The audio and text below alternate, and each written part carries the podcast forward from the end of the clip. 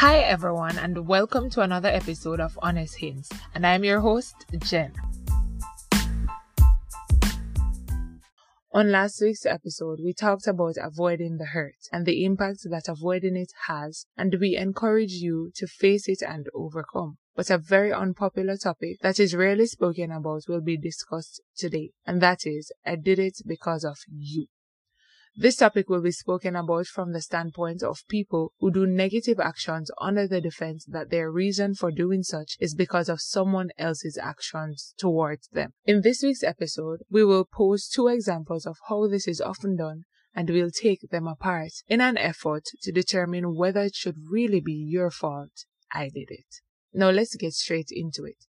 One place in which this happens ever so often is in relationships usually when it's nearing the end. Sometimes, especially when cheating is involved. And very common excuses for cheating are you caused it on yourself or the it's your fault I did it. Usually justified by the fact that someone cheated first or you weren't given the attention that was required or deserved or your attention that you gave wasn't enough. And we all know how entitled some people can be, where everything should revolve around them. And indeed, it is true, hurting people really do hurt people. Because the part I find hard to fathom is the notion that the actions you chose for yourself is as a result of someone else's doing.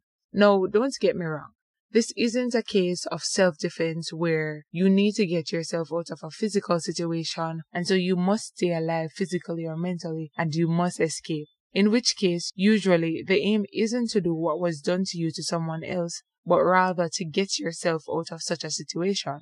I can never understand why it is so difficult to get up and leave from the situation or just own up to your own actions by leading with the word I.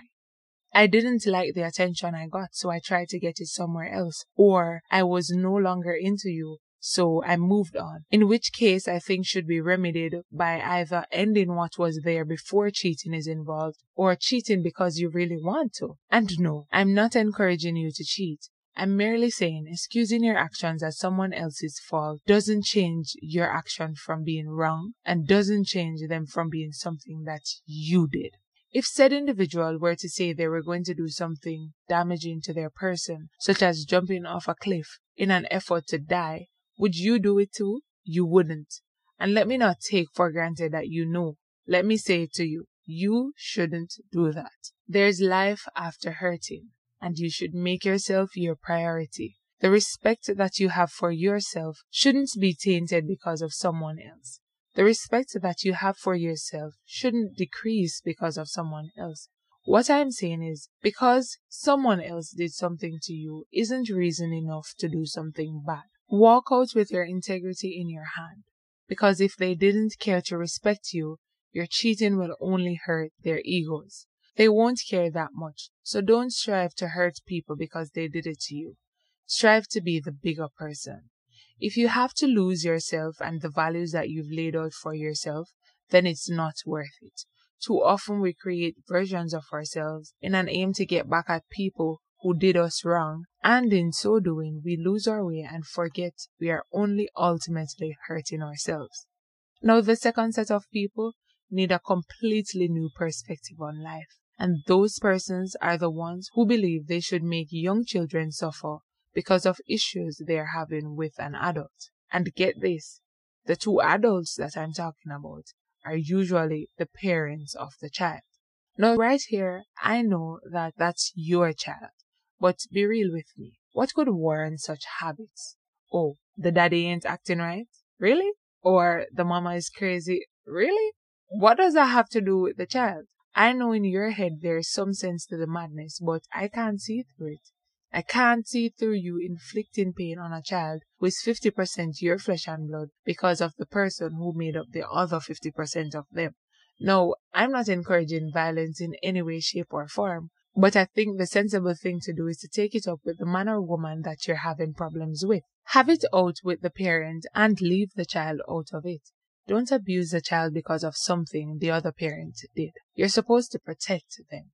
If you have no love in your heart in that moment, then ask someone else who is capable to watch over them until you've come to terms with the hurt.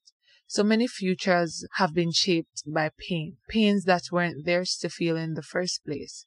So many children have battle scars from fighting wars they were never soldiers in and had no business in in the first place.